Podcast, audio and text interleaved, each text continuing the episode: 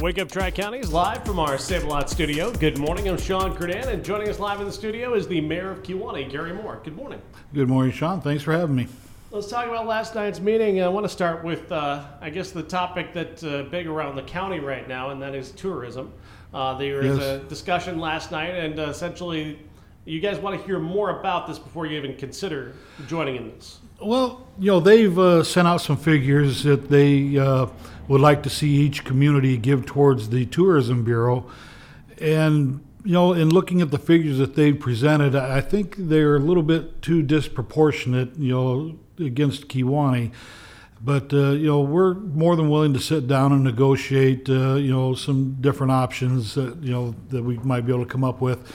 You know, they're, they're asking at this time, asking for the city to, uh, put twenty-four thousand dollars into the tourism bureau, which is just a little under fifty-seven percent of their yearly revenues. And I just, I, I'm, just, I'm not comfortable with Kewanee having that large of a share. You know, I, I want more coming back to the city if we're going to be putting in them kinds of funds.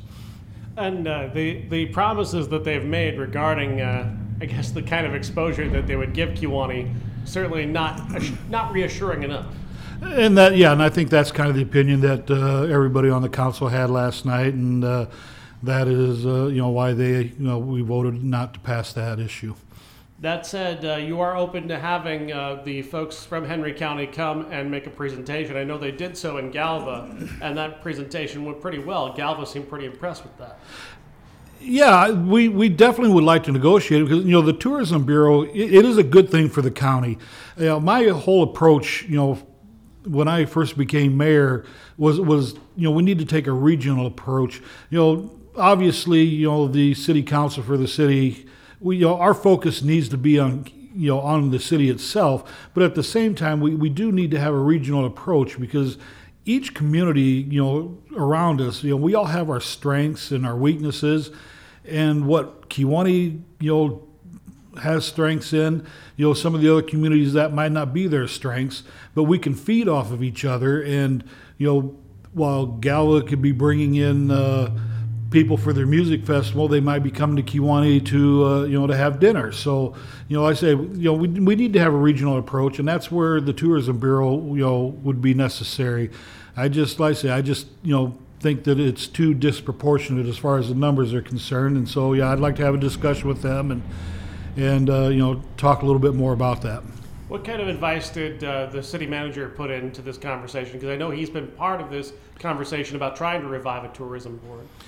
Yeah, he actually has a very large part in the in the revamping of the tourism bureau, and but uh, we had a lengthy discussion prior to the meeting, and he kind of you know leaned towards the way the rest of the council is feeling. You know, he he doesn't want us to just step away and, and to just give a flat out no, but you know he he would like us to keep an open line of communication, and and I think that's important that you know we communicate with all our neighbors and and the county. Have, has the city heard anything from the newly proposed uh, head of the Henry County Tourism Board?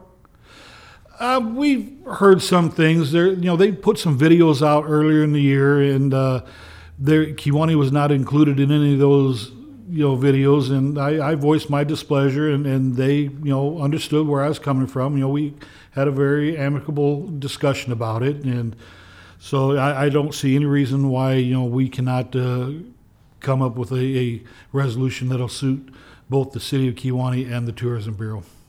Also, last night, uh, Councilman Steve Faber returned.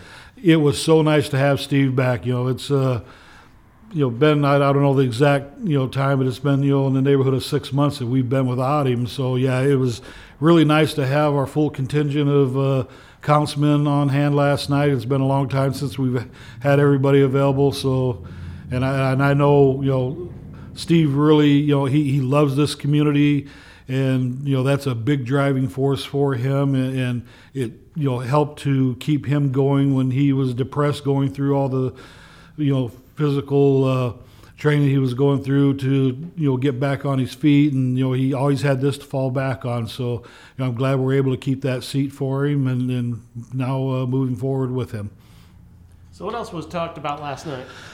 well we uh, had three different uh, bonds that we abated the tax from, and I know we've had this discussion before, but uh, just to remind people, if we don't abate these uh, taxes every year, it will come through on their property taxes, and the these bonds, when we take them, you know, we design them that uh, so that uh, we have revenues that will cover the cost of those bonds without having to assess a tax.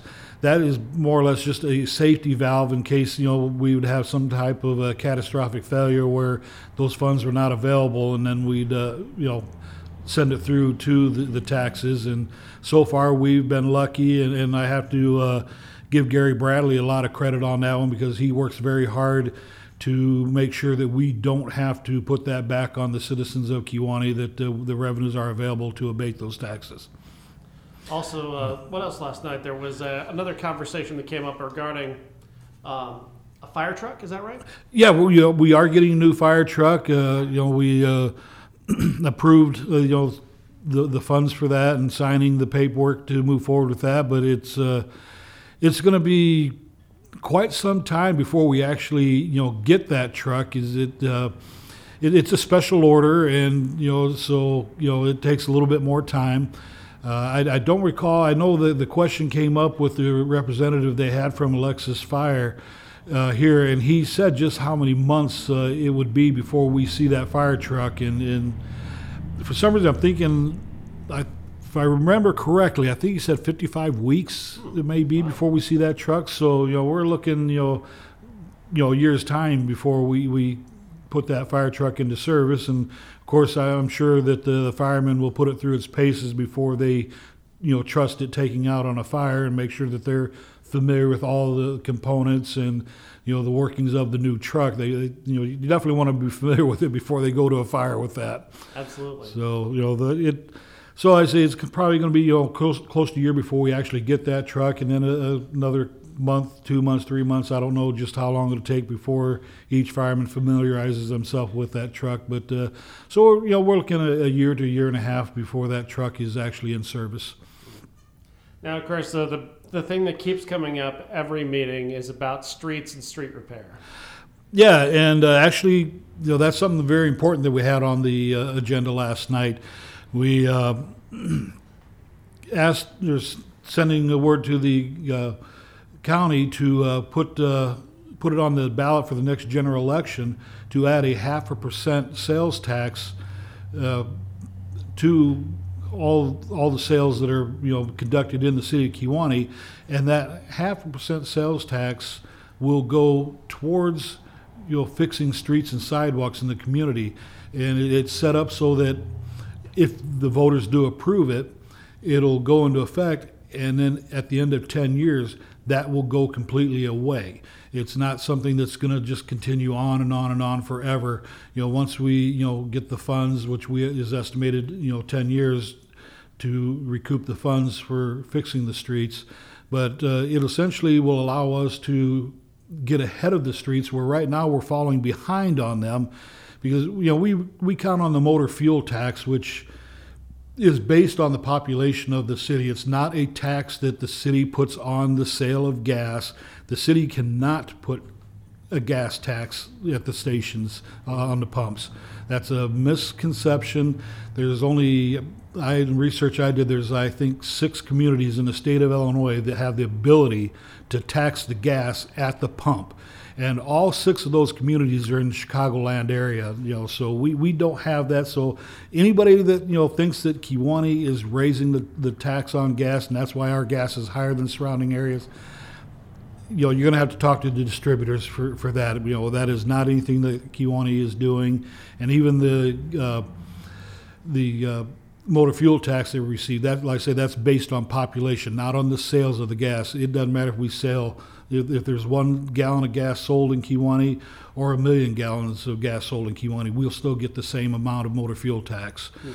And so, but that motor fuel tax is proving, you know, not sufficient enough to keep up with uh, repairing the streets in Kewanee. So we have to come up with other solutions, and uh, hopefully, uh, you know, we will have.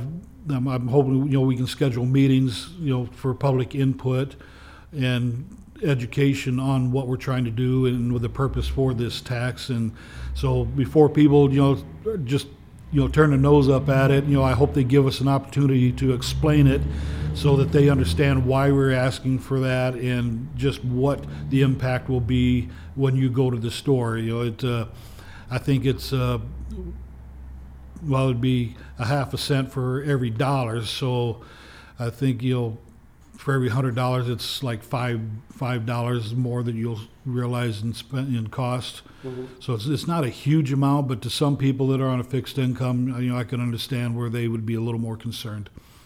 The knee jerk response from many is to oppose anything that would be considered a raise in taxes. Uh, but this is, in this case, if you choose not to do this, you, you pretty much can't complain about the roads because well, this is and this is how you're going to get your roads done is by approving this. And, and this is one thing where they'll see an increase, but they will realize the benefits of it, you know, by having better streets to drive on in Kewanee because you know we we do get a lot of complaints, and and that's potholes are you know not strictly in Kewanee. You know, anywhere you go in the Midwest, any place where you have harsh winters, you know, you're going to have you know situations where the roads are you know in poor condition and uh, you know especially if you, when you get into the back streets because it, it's common for a lot of communities to fix the streets that are most you know that are most heavily traveled. They fix those 1st mm-hmm. and then the side streets are kind of left to, you know to just you know put a band-aid on. And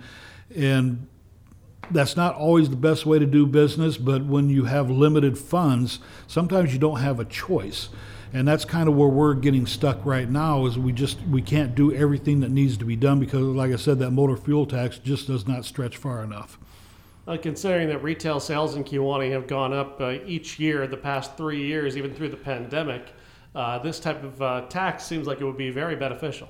It, and it will. Like I say, it, it will allow us to, to do a lot of things with the streets that we have not been able to do thus far.